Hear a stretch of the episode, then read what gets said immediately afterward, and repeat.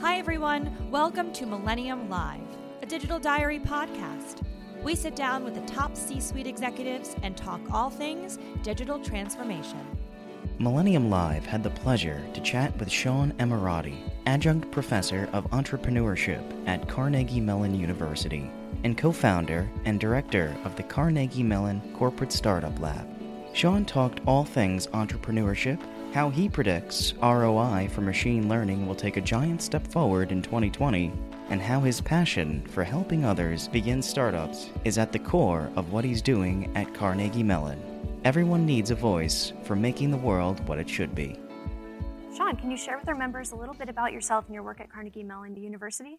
Sure. So I am a recovering entrepreneur. So I dropped out of grad school at Carnegie Mellon to start my first startup, confident in really only one thing, which is that I did not want to be a professor when I grew up, which is kind of ironic given what I do now. But I dropped out, did three startups back-to-back, sold the first one to Morgan Stanley. The second one was actually LinkedIn's first acquisition. So if you log into your LinkedIn account and you see that ribbon of news across the top of your page, you're welcome, I'm sorry, depending on how you feel about that on your LinkedIn page, but that's our technology. And then the third startup I did was a media business called ReadWriteWeb, which we sold to a private equity roll-up. Towards the tail end of that third startup, I came back as, at that time, adjunct faculty at Carnegie Mellon and started teaching some entrepreneurship classes and absolutely fell in love with helping other people start startups. And as I was wrapping up the third startup, I was thinking, okay, I'll probably start another company, and realized, no, I really want to help other people be entrepreneurial. And so for the last 7 years, I've continued to teach at Carnegie Mellon and managed a venture firm called Birchmere Ventures, where I'm a partner with two other guys, and then have continued to teach at Carnegie Mellon. I wrote a book 3 years ago called The Science of Growth, and one of the interesting things about the book is the target audience was entrepreneurs, but the people who actually surprisingly bought it, in addition to entrepreneurs, were large corporate executives. And that got me really interested in, like, well, why are Fortune 500 companies buying a book for startups? So I went and started visiting them like a good entrepreneur does, and realized that many of these companies are trying to be entrepreneurial. They're trying to rediscover their entrepreneurial roots. And so we've launched a lab that you alluded to at the beginning there called the Corporate Startup Lab 3 years ago, which is all about helping large companies create startups inside of their established companies. So how does, you know, a company like PNC Bank, that's a large financial institution, how do they create new companies using the incumbency advantage and the assets of PNC Bank or the Bosch Corporation? And so we've done this a lot. We started to develop some tools and some processes to help these companies do that, and that's increasingly a lot of what my work at CMU focuses on, although I continue to still teach a number of traditional entrepreneurship courses as well. That's great. Where does your passion for academia and entrepreneurship come from? Has that been in your DNA all of your life, or has a certain experience triggered that passion of yours? Yeah, you know, it's an interesting question. So one of the big debates in higher ed right now is, can you teach people to be entrepreneurs? And there's, you know, people who have passionate arguments on both sides of that.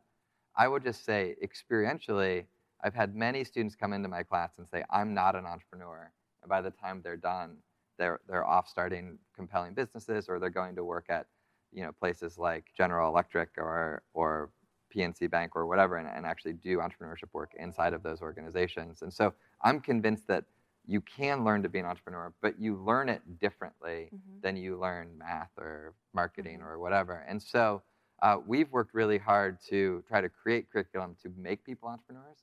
And this is important to me because when I think about entrepreneurship, I think about people who look out into the world and see the world as it shouldn't be and create products and services that make the world better.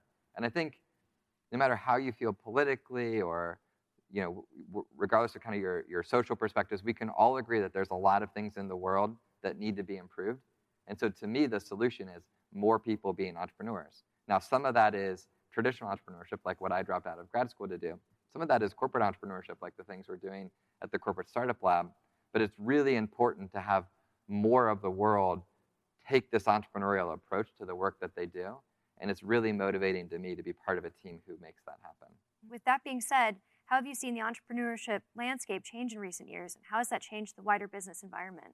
That's a great question. You know, when I dropped out of grad school to do my startup 20 years ago, entrepreneurship was definitely a very small part of what happened at Carnegie Mellon. You know, the Entrepreneurship Center was in a small corner of the building that was in. We just built a new building at Carnegie Mellon for the business school, thanks to David Tepper and a number of other people's generosity. And the Entrepreneurship Center is the best space in the newest building on campus. And I think that's not just a reflection of the physical space, but it's a reflection on how the priorities have shifted, where entrepreneurship used to be this kind of side thing, and it is now integral to how these schools work, and also, frankly, how students pick grad schools. And I think you've seen that in the business community as well, where there's a lot more interest in how entrepreneurship works, how innovation works, and how companies can kind of reimagine their futures today. And what technology do you see having the biggest impact on the business community in 2020?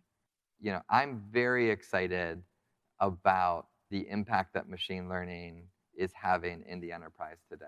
And, you know, and I mean that both in the sense of real machine learning, like actually doing deep learning and true adaptive systems.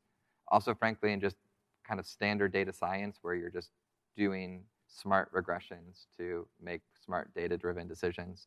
But it's, I think you're going to, 2020 is going to be the year where even more organizations are going to see really compelling ROI on the investments that they make in that space. And, you know, that's been a long time coming.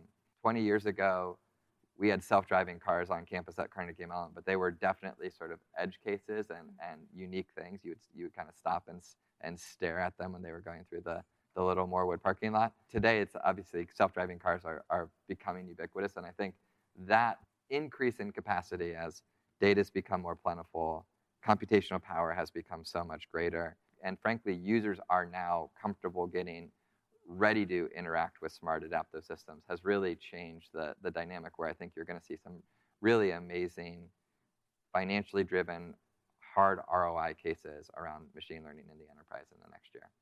And why is it so important for academia to collaborate with the industry, and how important is executive education to C-suite executives today? Yeah, it's incredibly important.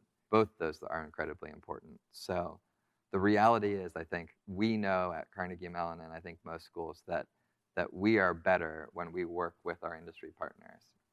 And it's been a great joy to be a front door to the university for a number of large companies who have come in working with my lab and now are doing projects all over campus. Just to mention one example of that, we've done a lot of work with Optum and their parent company, the United Healthcare Group, and helping them do kind of innovation projects, but they're also doing now projects with our computer science professors, where together they're working on machine learning models to better forecast the flu, which again, I don't know that they're comfortable with me sharing the data, but it is, the ROI on that for them is really staggering when they talk about the cost savings that they could have there. So it's been great to be kind of a front door for that. And then in terms of executive education, I think that most executives today realize that the things that made their organizations and their teams relevant no longer are going to keep them relevant, and that means continuing education for your senior leaders is extremely crucial.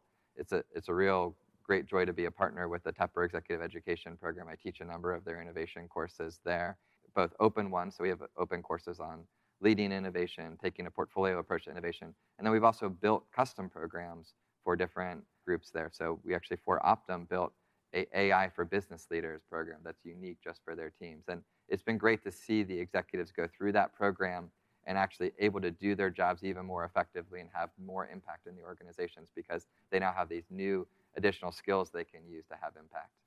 What are the benefits to C-suite executives working with the Millennium Alliance?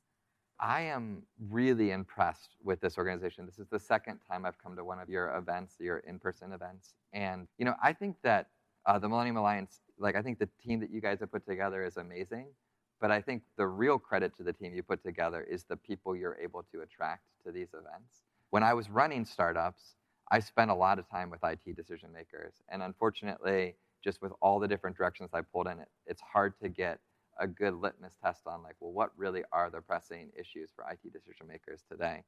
And one of the great things about coming here is you get a chance to interact with a bunch of different IT decision makers from different industries. There's obviously a lot of financial executives here just because there's the parallel track going on there. But really, incredible diversity from agriculture to e-commerce to transportation, and then obviously financial services.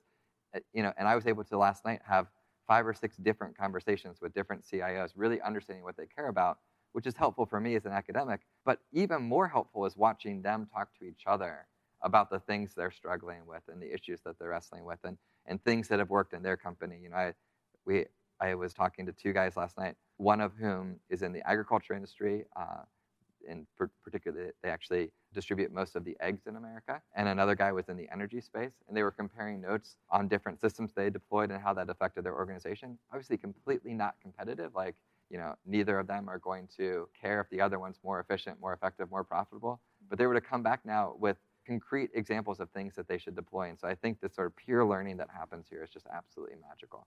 What do you see as one of the biggest trends in entrepreneurship in 2020? So I'm both incredibly optimistic about entrepreneurship, and also I have some concerns. So the optimism is we've certainly gotten to a point where for a certain type of startup, for a certain type of entrepreneur, we have made it as efficient and formulaic as ever to start those kinds of companies. And, you know, this is from things that I've been a large part of. So Eric Ries wrote a book a number of years ago called The Lean Startup.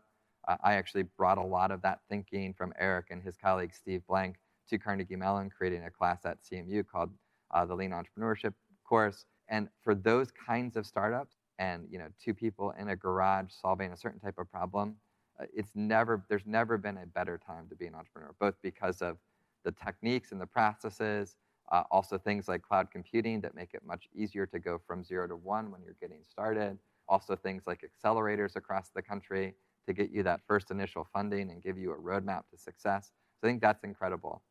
The problem and the caution is I think entrepreneurship has become spiky. So a certain segment of the population does a great job being entrepreneurial, but other segments may be being left behind. The corporate entrepreneurs is certainly one example of that, but there are lots of others as well. And I think as we turn the page, it's really important that we spend a bunch of time figuring out how to make entrepreneurship more equally distributed, because if it's entrepreneurs who make the world as it should be, which I really believe it is, we need to make sure everybody has a voice in making the world as it should be. Thank you for your time, Sean. Thank you. We look forward to seeing you events in 2020. Awesome. Thanks so much for tuning in.